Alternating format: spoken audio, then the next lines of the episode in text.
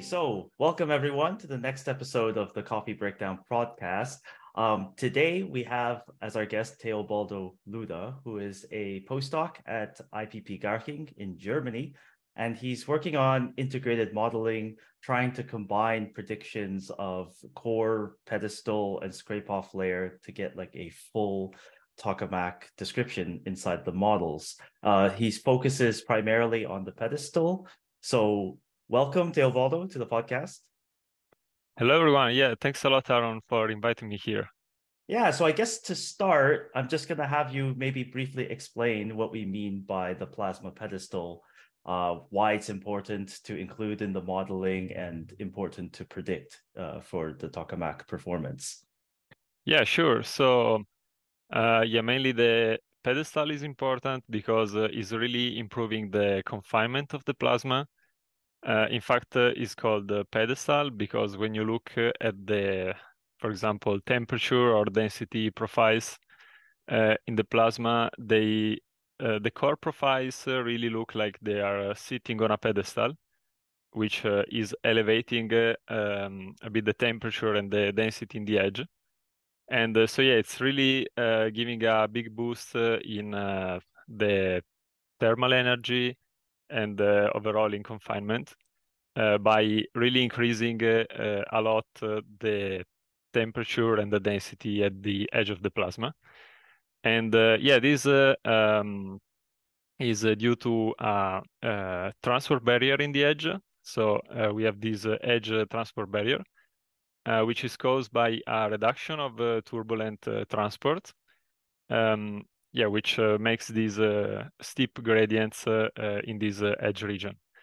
Yeah, because in the end, like um, in fusion plasmas, we have really very strong temperature and density gradients over the whole over the whole plasma, and so um, we have turbulence, turbulent transport all over, and um, yeah, so the fact that in this edge region uh, we have uh, this uh, reduction of the transport is really beneficial and uh, really boost a lot uh, the, the the confinement properties.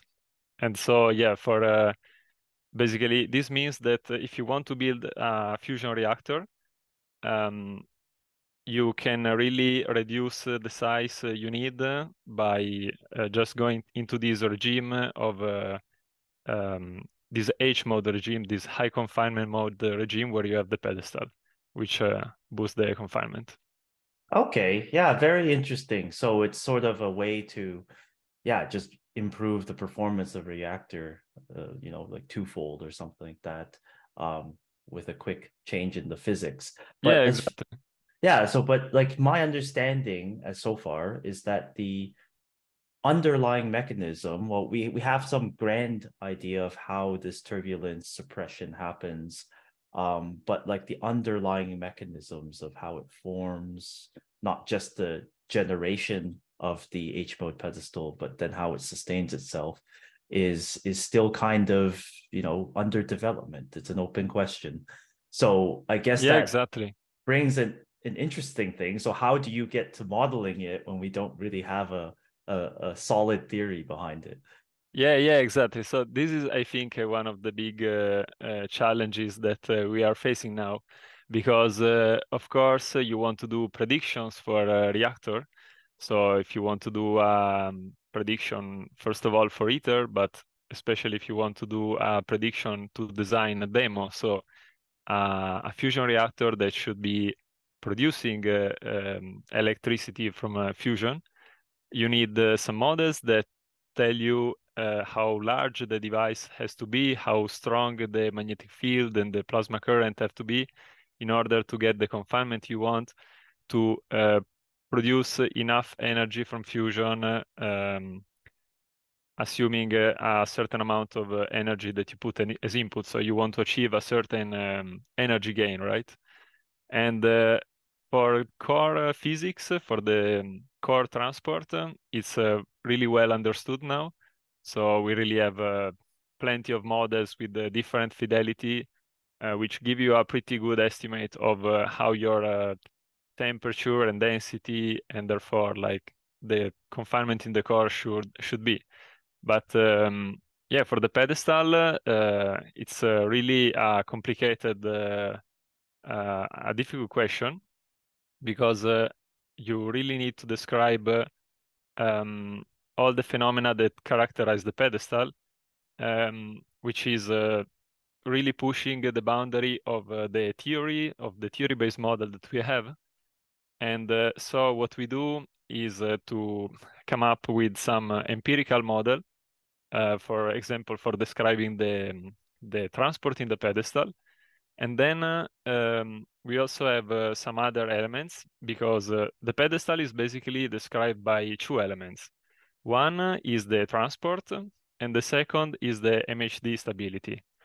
And this is because uh, uh, in the pedestal, you first uh, reduce uh, turbulent transport. You start to develop these uh, very strong uh, gradients. And at some point, these gradients become large enough that they destabilize some magneto-hydrodynamic instabilities. And then for then you get some um, edge localized modes, so ELMs, which uh, limit the evolution of the pedestal and is what uh, ultimately sets uh, your um, uh, your pedestal pressure, temperature, and density. And so you need a combination of these two ingredients. And uh, at the moment, we don't have a theory-based uh, description or codes that can give you an estimate of transport in the pedestal. So what we do is to is we use some reduced or empirical models and uh, and we combine it with a MHD stability code. And uh, so far, uh, the, main the main um, use code is uh, EPED, uh, which uh, has a very simple assumption for the pedestal transport, and Uh, but works uh, pretty well uh, already. And then when you combine it with the MHD stability code, you can predict the the pedestal pressure and uh, and and then uh, what I've been doing during uh, my my PhD is to develop a, a, more accurate pedestal transport model, which could reproduce with a high accuracy the pedestal in uh, upgrade for very many different parameters. And so also the idea was to combine these um, description of the transport in the pedestal, also with the, a description of the transport in the core. And then uh, also combine it with a MHD stability code, which uh, would tell you uh, the point uh, at which uh, you you get the ELM. Hmm. And uh, so yeah, basically now the Uh, most common way to describe uh, to predict the pedestal is to use an empirical model for the pedestal transport with a theory-based uh, code for the MHD stability. Okay, I mean that's that's an interesting development, but it kind of hints to me that there was something missing in this EPED model, or at least the pure theory-based um, code. Do you have any ideas what it is, or was it just failing to reproduce the pedestals inside ASDEX upgrade, or is it uh, like is it a fundamental physics problem, or was it um, yeah, just noise in the measurements or something like this. Mm-hmm. Yeah, so for example, uh, this uh, EPED model was uh, developed uh, at um, General Atomics. So uh, after some analysis on the D3D tokamak, and basically uh, it's derived from some experimental observation. So basically, they observed that the pedestal width is proportional to beta poloidal at the pedestal top. And uh, this fits uh, pretty well for uh, D3D and uh, actually also for CMOD works pretty well. Hmm. But then when you try to apply it to other tokamaks, uh, like for example, ASDEX upgrade or also JET, uh, this doesn't really reproduce well the, the experimental data. Ah, okay. This is the main part, the main element, let's say. And right, so because there was already some kind of, let's say, empirical fitting involved even in the EPED model, then it kind of gives uh, what do you say uh, accept more acceptance for redoing the empirical fit, but for ASDEX, right? Yeah, exactly. Because uh, for example, uh, um, they have a proportionality coefficient uh, between the pedestal width and the beta poloidal, um, which uh, basically is never fixed And uh, for example, it's uh, very different between uh, um, D3D and uh, ASDEX or JET. And so Hmm. you don't have a general model that does it. Uh, they also um, developed further EPED to calculate this uh, coefficient by looking at some KBM uh, stability, so more related to turbulence. But um, yeah, also this one doesn't uh, really seem to be um, very accurate, especially for jet. Right. And and that kind of brings another question, right? Because if you're if you have to, let's just say we go with this um attempt at doing empirical based uh modeling, then wouldn't you have to retune your model for every machine? It seems to be the case, right? Yeah, exactly. And that makes it even harder if you want to take these models and predict, let's say, ITER or or DEMO or something, right? Um, so what can you say about that? Is there is there some way we can leverage the knowledge we have to make something a bit more generalizable? Yeah, so um, what I developed during my PhD is an approach similar to EPED. Mm-hmm. Um, so again, it's uh, using another empiric empirical um, uh, law that seems to describe well the pedestals for different machines. And uh, so far, it seems like it works uh, pretty well uh, for ASDEX, uh, JET, and CMOD. Hmm. But of course, there is no guarantee that it also works for ITER and DEMO because uh, I don't know, you might end up in a different uh, plasma parameter where uh, um, some other kind of transport physics uh, uh, is regulating the pedestal. Hmm. And uh, but now, luckily, uh, there has been a lot of effort with the gyrokinetic simulations in the pedestal, and um, there are currently also some new PhD students working uh, here in IPP, or uh, uh, there is a group uh, in um, Austin uh, which is really uh, doing a lot of study on that. And it seems like they are finally starting to get uh, something uh, really interesting. Hmm. basically, they observe that the instabilities that they get from these gyrokinetic codes uh, seems to be consistent with the experimental observation. Okay. Uh, yeah, and uh, they are also trying to um, derive uh, some quasi-linear model um, for describing the pedestal transport out of these gyrokinetic nonlinear simulations. But yeah, this is still very preliminary, I would say, and yeah, it's uh, if you would have to do um, gyrokinetic nonlinear simulation to describe the pedestal for a future reactor, hmm. but also in the same time uh, simulating the core and maybe also the uh, the scrape-off layer. Uh, just the computational time you need is uh, the computational resources you need are just too much uh, at the moment to really have a tool that is validated on many different tokamaks and can also be reliably used for predictions. Hmm. But uh, yeah, I think we are moving in the right direction. So hopefully, in the near future, we will see starting to come up uh, some more uh, reliable models. Yeah, I mean that's very interesting. I didn't know about these developments. I knew they were running gyrokinetic models on pedestal conditions, but I didn't realize they they got somewhere promising mm-hmm. with it. So that's really cool. And I mean, even once we have a better idea what's the theory behind it, the underlying instability mechanisms, like the turbulent instabilities, um, then you can always, I guess, develop a reduced model or some kind of surrogate to to speed up the calculation. But if if we don't know where it's coming from, it's probably harder to make a generalizable model, uh, in my opinion. But yeah, yeah.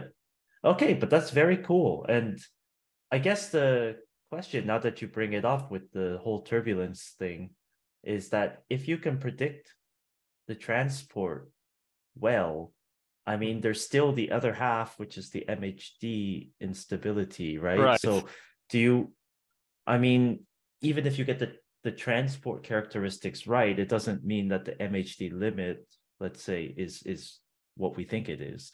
So yeah, that's a, that's a good point. So uh, it has always been believed that uh, ideal MHD, uh, linear ideal MHD would be sufficient to describe the pedestal. Hmm.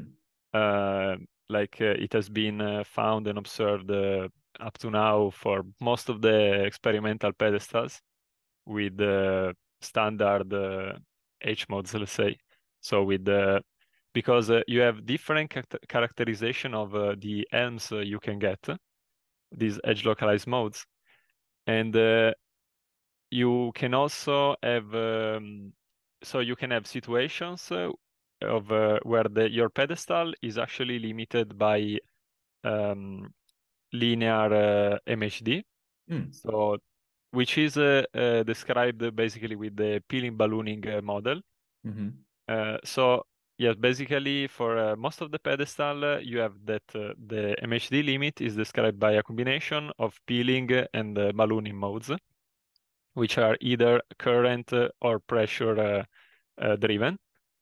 But recently has been found, especially on jet, where uh, you when you go to high resistivity, so with um, low temperature in the edge of the plasma and uh, high density, uh, you actually trigger these uh, ELMs uh, much before uh, than expected from um, this peeling ballooning model. So, um, which is described by ideal MHD code. Hmm. and the, the ideal assumption is that you have a resistivity equal to zero. But of course, when you start to have a, very strong uh, resistivity, you start to destabilize also some uh, resistive MHD modes. Hmm. And uh, so it's important also to uh, describe uh, these physics. But uh, fortunately, um, there has been some work now which shows that you can, instead of running a linear ideal MHD code, you can run a resistive MHD code like Castor. Right. And this actually seems to uh, then recover the experimental uh, observations for the pedestal. And uh, mm. so this is also very promising.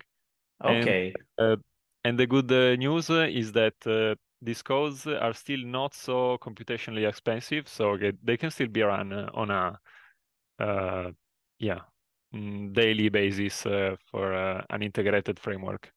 Right. Okay. That that's also interesting. Yeah, by switching the MHD like the nature of the MHD modes that exist in the in this region, then you can get different pedestal behavior.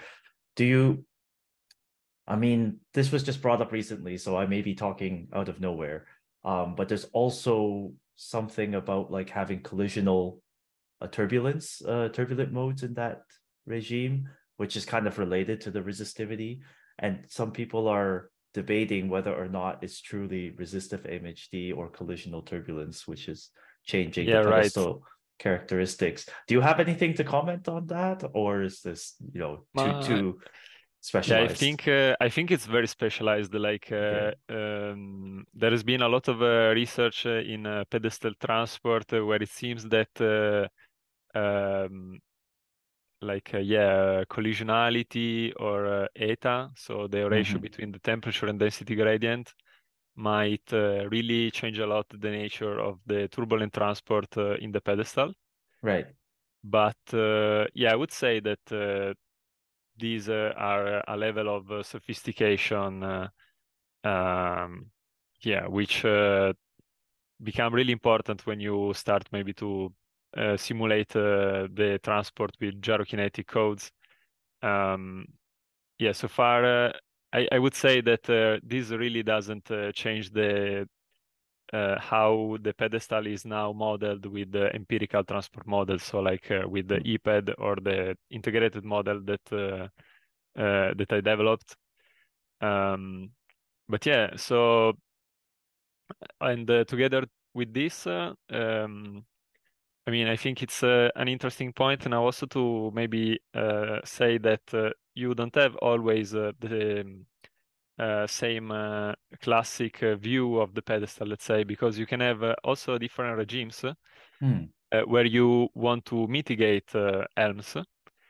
And so this opens real, up really a, a, zoo of different uh, physics that uh, and instabilities that you can get in the pedestal because of course the elms um, are these uh, sudden uh, very um, disruptive uh, uh, instabilities which uh, make your pedestal collapse uh, really quickly and therefore drive a lot of uh, power into the divertor.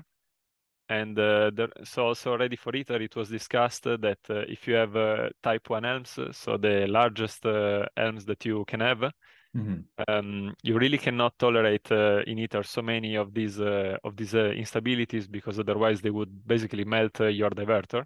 Okay. Yeah. And so now they are uh, trying to develop some new scenarios where you either mitigate the ELMs or you completely suppress them. And this is by uh, basically driving additional uh, transport uh, in the pedestal. So let's say a bit uh, um, limiting the effect of this edge transport barrier mm-hmm. by driving uh, some additional transport, which it's not clear yet if it's more um, just turbulent transport or uh, MHD driven transport. It can also be a mix or something in between. Right. And okay. The idea is that this additional transport would uh, limit uh, the um, uh, rise of the gradients so that you don't reach anymore uh, these uh, strong disruptive MHD stability, these edge localized modes, which hmm. would cause a lot of damage to your divertor. Okay, so it's sort of like putting a softer limit uh away, which is like closer to uh, no gradient than the MHD limit. Yeah, exactly. Okay, that that's an interesting. So then this comes back down to the modeling um uh, question I have about the modeling, and this may be more an opinion. That's fair. Um, do you think it is important to actually model the whole pedestal dynamic behavior? as in like when it hits this MHD limit, you actually model the transient of the the collapse of the pedestal and the rebuilding. Um, is is it important to get to that level? Because I also know currently most people treat like an Elm average pedestal. Yeah, yeah, exactly. I think uh, you basically have uh, two different levels of uh, sophistication that you can go. Uh, basically, the simplest one is uh, to describe the plasma as uh, like a, a, stationary phase. And uh, this is uh, good enough when you want to describe the plasma confinement, because actually the pedestal is staying for most of the time in this saturated phase just before the um, ELM crash. And so, yeah, I think you just want to go to this uh, higher uh, degree of um, uh, complexity uh, to describe the uh, time evolution of the pedestal. So describe the recovery phase and the ELM crash phase. Uh, if you want to, for example, describe really self-consistently the evolution of the impurities, um, so the flush out of the impurities to understand if you are getting some um, impurity accumulation, which then can uh, lead to a radiative collapse uh, or uh, things like this. Mm. If we want to keep this sort of time dependent uh, modeling capability in the integrated models, because there are also, as you mentioned earlier, scenarios where elms don't exist or they're very small. Uh, and indeed, that's kind of what we want because at ITER, they don't want these large type 1 elms which could damage the reactor. So where do you see the modeling going in that perspective or do you think these scenarios can be developed realistically and how can the modeling help yeah i think uh, for sure that's the ultimate goal to be able to arrive at that level of uh, sophistication and to be able to describe the, all the time dynamics but uh, yeah i think we are still very pretty far away because uh, to do this uh, also with these different uh, regimes, you would need to be able to include the physics of this additional transport, which uh, is mitigating the ELMs. Um, so yeah, first uh, you would need to be able to describe the reduction of the turbulent transport in the pedestal. Mm-hmm. And then on top, also put the physics to describe this additional transport, which is maybe um, some coupling of uh, turbulence and MHD activities. Uh, so yeah, I think this is then computationally be very challenging. Right. But uh, yeah, I really hope uh, we will get to that. Okay. Yeah, and I think that uh, how do you, I guess, in your opinion, how do you see this you know uh, this going forward, right? Um, including pedestal predictions inside integrated modeling. Do you do you think that it's uh, going to be more theory focused, theory driven? Um, do you think that's the right way to do things, or is is as you've done in your project like a, a semi empirical approach more pragmatic? So yeah, I think uh, these uh, two approaches uh, um, complement each other uh, because uh, you can learn a lot from the experiment and uh, also you can learn a lot from the theory. So I think it's important to have both. And um, yeah, probably like also for core transport in the moment um, where the theory is good enough to reproduce the experiment and lead up to a better prediction with different parameters than the empirical models, it's uh, where you really have the breakthrough and uh, you're able to make uh, really reliable predictions uh, which are theory based and uh, can be trusted. Um, so yeah, I think it's uh, good to use these empirical models to really explore as much the possibilities of this kind of integrated modeling that you can do um, also possibly with the combination of a scrape-off layer so that you uh, end up also simulating at the same time uh, the scrape-off layer, so solving the power exhaust with the pedestal stability and uh, I mean, yeah, the, the pedestal uh, performance and the core performance all at the same time. Mm-hmm. And um, yeah, and on the other hand, uh, you have the theory application, which uh, goes on to uh, give a higher fidelity description of the pedestal. And uh, so it's also interesting now to see these uh, um, global uh, core uh, uh, gyrokinetic codes, yeah. which give you a complete simulation of the core using gyrokinetic codes. And this is really fascinating.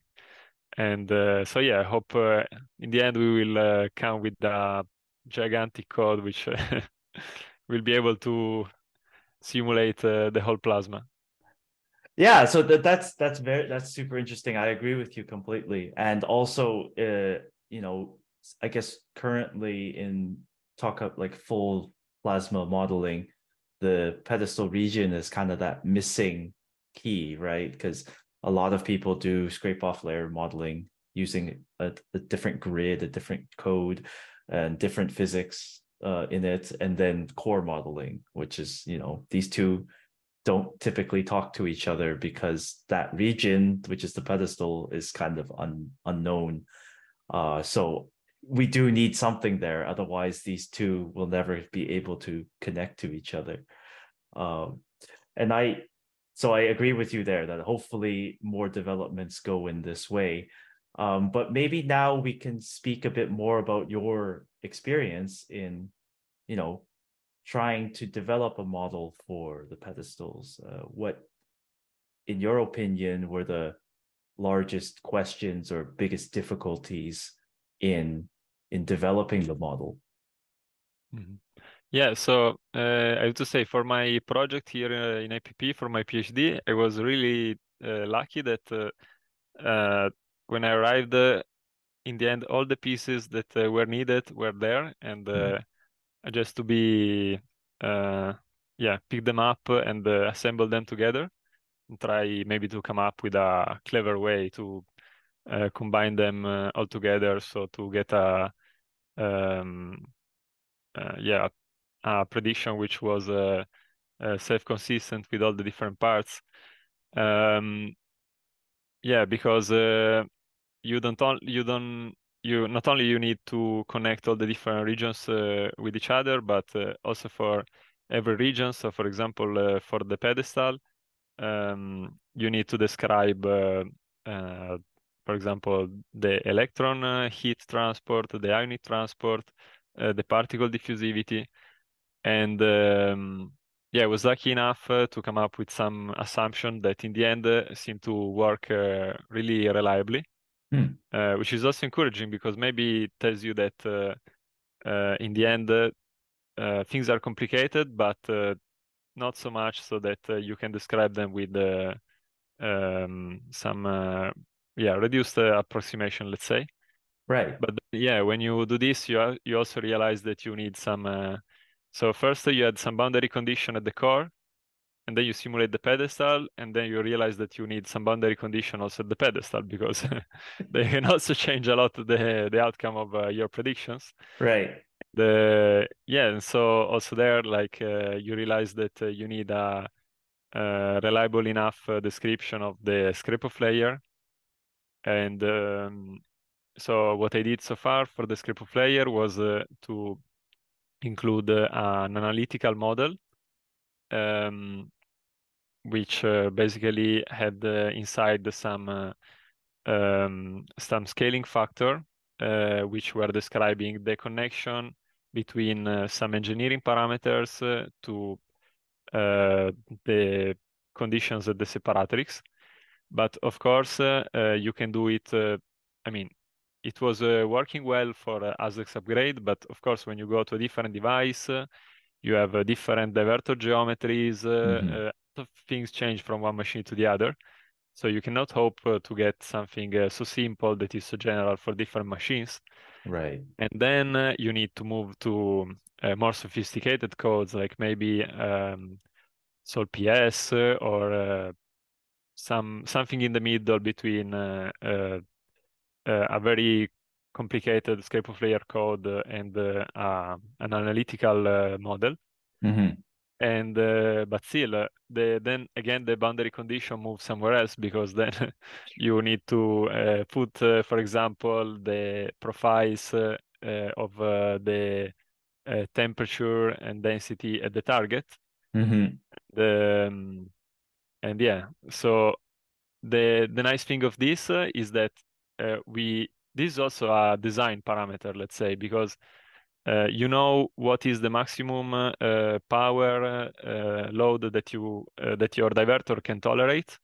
So this constrains you with, uh, for example, a temperature uh, and density profile at the target, mm-hmm. and then you can say, okay, given this, reconstruct the whole plasma upward, um, where you only give engineering parameters, so maybe the heating power, uh, the fueling rate, uh, the geometry of the plasma, and um, and yeah, you can uh, get a description of the core, the pedestal, and the scrape-off layer. but yeah, also then once you build a machinery of this type, it becomes a very strongly nonlinear system. Mm-hmm. And so, uh, yeah, to validate it on many different machines, uh, and uh, make sure that everything is behaving as expected, uh, yeah, becomes really complicated. And when you want to study some phenomena, then you have, really have a lot of things to look at. Um, so yeah, like I think uh, already to uh, up to um, the development I did for ASDEX upgrade was uh, still at a manageable level. Mm-hmm. And then when you really want to build uh, something like this for which works, uh, which is validated on many different devices, I think there you really need to put a lot of effort and a lot of people working on that because uh, otherwise it's really a lot of work for one person. Yeah, the system becomes so complicated that you you can't know all the pieces. Um, yeah, exactly. One person you, can't know all. yeah, pieces. yeah. So much yeah. physics uh, to to take into account.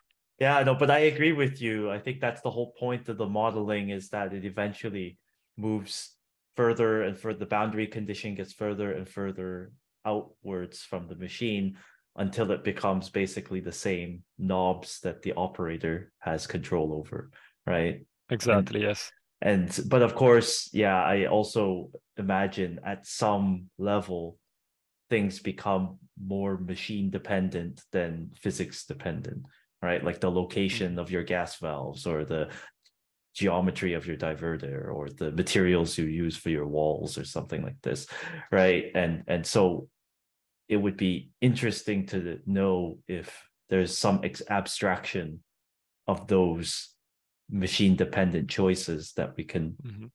put in the model so that we we don't need to like it becomes another knob for the the operators ah, yeah, to yeah. control, right? Yeah. yeah, absolutely. Especially when you go to the scrape-off layer description, then mm. uh, you really start to uh, be sensitive to the machine parameters. So exactly the wall material, the divertor configuration, um, yeah, like uh, the space that you have between the plasma and the wall, uh, the pumps, the where the valves are located, Hmm. and uh, and all uh, all these features. So yes, as long as you are uh, simulating uh, the confined plasma and your boundary condition is the separatrix, you are still relatively uh, decoupled from the the machine uh, design, let's say.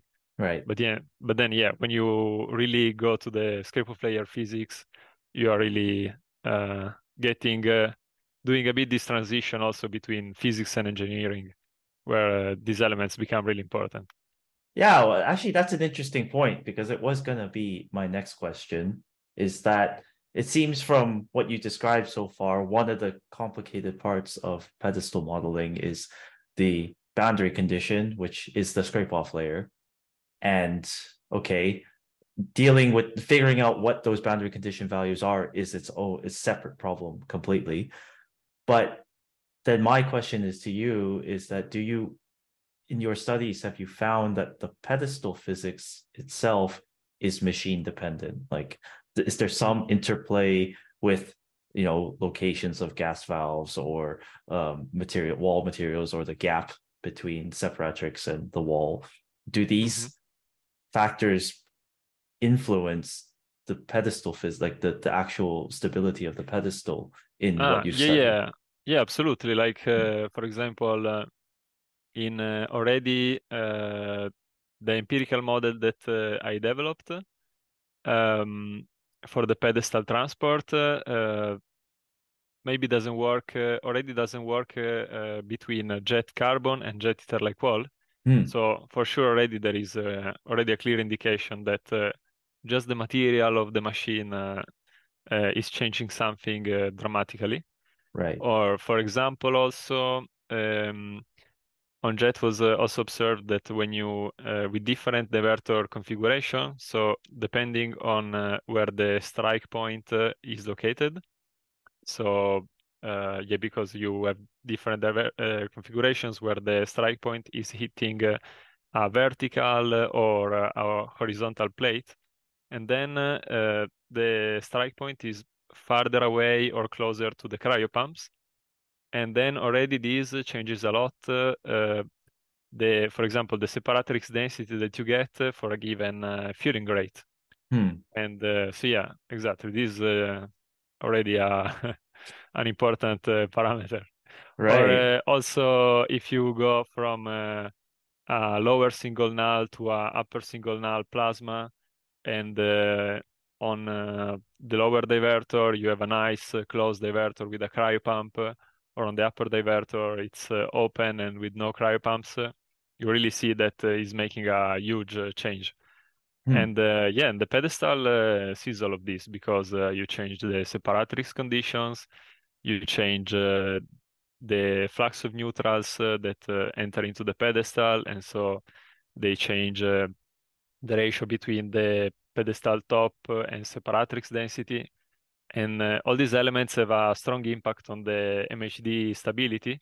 Mhm. And uh, so, yeah, by changing these uh, um, conditions of the scrape-off layer, let's say, and the separatrix, you change a lot the pressure that you get at the pedestal and so also the confinement.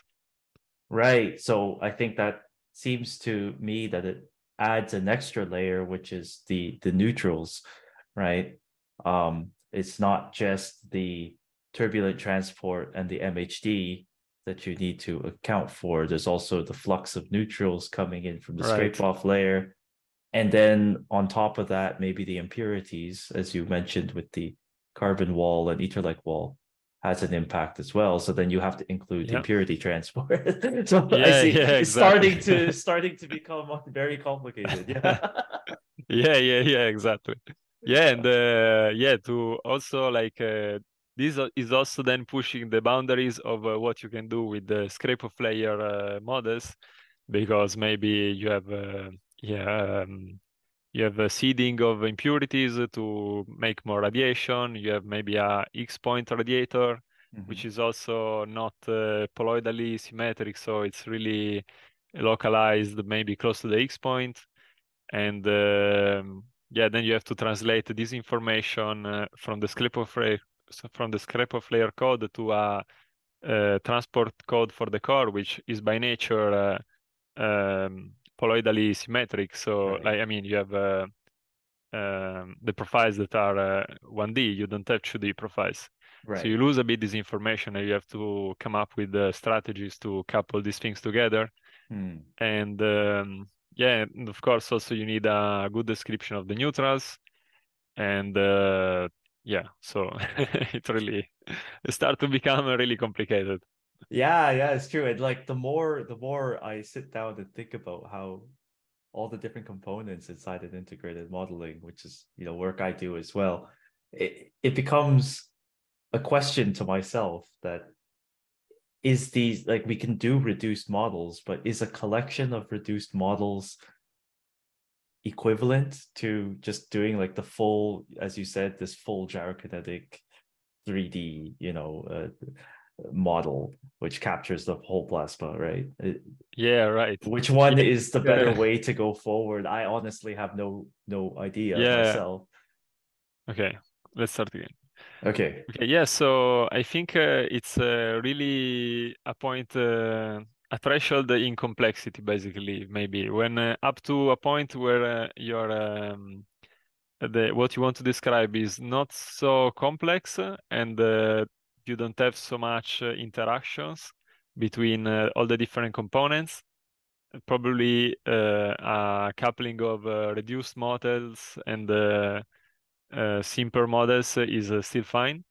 But then, uh, yeah, when you want to go really to a very general description, which can describe as well different devices and include all the possible physics, uh, then uh, for sure you really need to go to more high fidelity and uh, higher detailed models.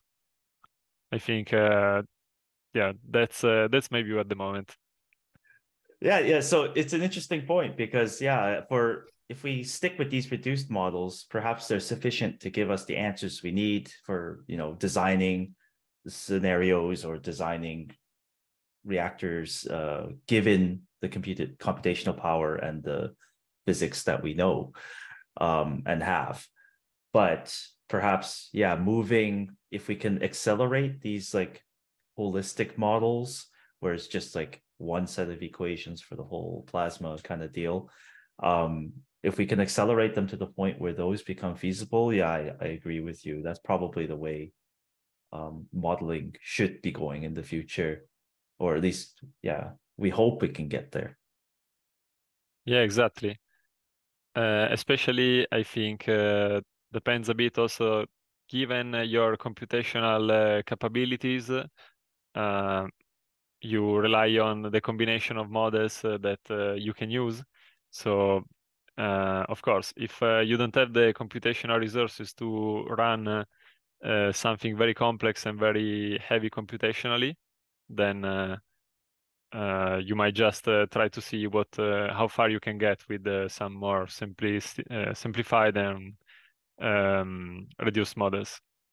Right. So I agree with you completely. And on that note, I think we're gonna call it time for now. Uh, I would like to ask you maybe a final question for people or students who want to get involved in this, you know, very interesting field of plasma modeling, especially now we're breaking, you know, new ground with pedestal physics coupled with scrape off layer and like you know full tokamak plasma modeling. Um, do you have some advice for them how to get involved what to look into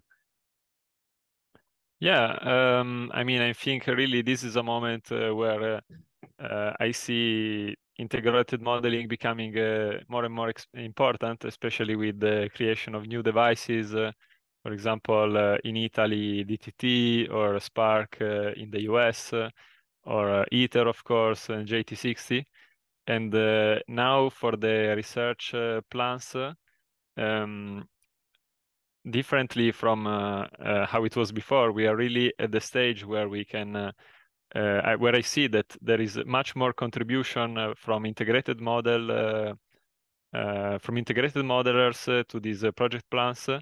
to really tailor uh, um, and understand better uh, um, what can be achieved by the research of a certain machine. So for sure, uh, there's going to be uh, more and more uh, position and uh, for this kind of work and also more requests.